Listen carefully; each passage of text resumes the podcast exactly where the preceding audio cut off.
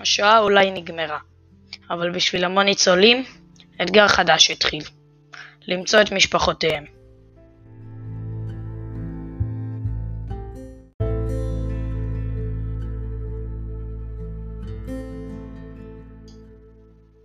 לאחר השואה, ניצולי השואה שנשארו לבד היו צריכים למצוא את משפחותיהם ומכריהם.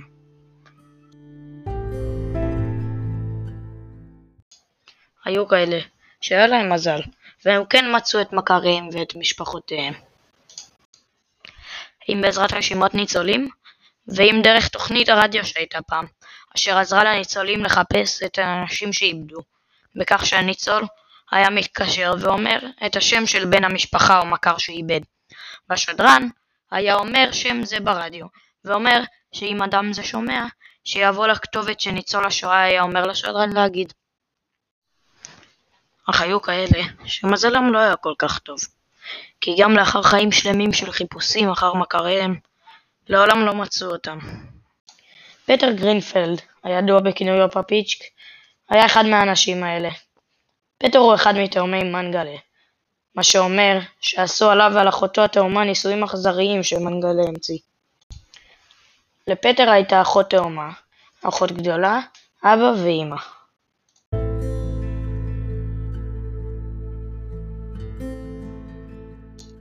אחרי שנלקחו, כשהוא היה רק בן ארבע, פטר הופרד ממשפחתו.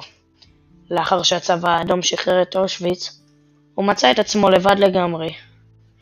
והוא אפילו לא זכר את שמו ואת מקום הולדתו. הוא זכר רק דבר אחד, הכינוי שאימא שלו הביאה לו, פפיצ'ק. לאחר כמה ימים, מצא אותו מישהו בשם שמואל גרינפלד, והוא אימץ אותו ונתן לו את שמו, פטר גרינפלד. לאחר מותו של שמואל גרינפלד, בתו אימצה את פטר.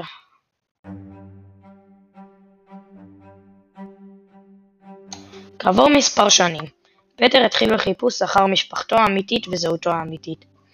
נודע לו שאמו הביולוגית נספתה בשואה. הוא לא נתן לזה לעצור אותו. הוא המשיך לחפש ומצא שהייתה לו אחות תאומה, ולא הייתה שום ראיה לכך שהיא נספתה בשואה.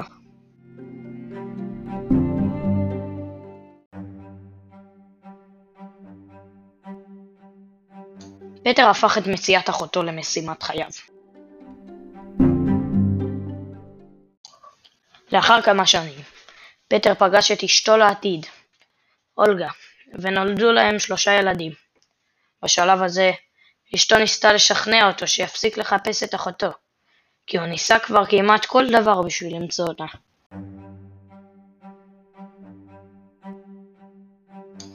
פטר נתקל בדילמה קשה, האם להמשיך לחפש את אחותו, או לא להמשיך לחפש אחריה. הוא חשב על זה הרבה זמן.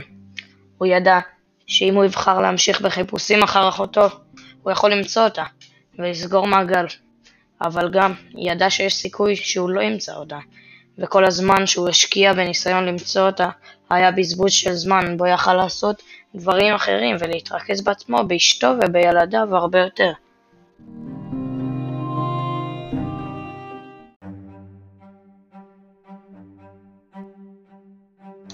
אך אם הוא יפסיק לחפש אותה, הוא יוכל להקדיש יותר זמן למשפחתו ופרנסתו, אבל לעולם לא יוכל לסגור מעגל משום שהוא לא ידע מה קרה לה.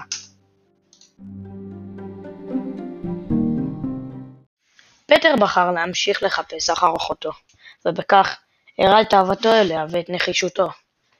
לרוע המזל, פטר לעולם לא הצליח למצוא את אחותו, או להבין מה קרה לה.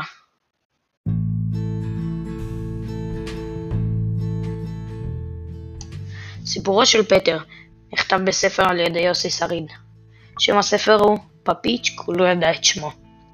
פטר נפטר ב-12 למרץ 2017, בגיל 78, ולמרות שלא מצא את אחותו, הוא עדיין שמח שבחר להמשיך לחפש אותה, כי לדעתו, משפחה זה הדבר הכי חשוב בעולם, ואסור אף פעם לוותר על בן משפחה.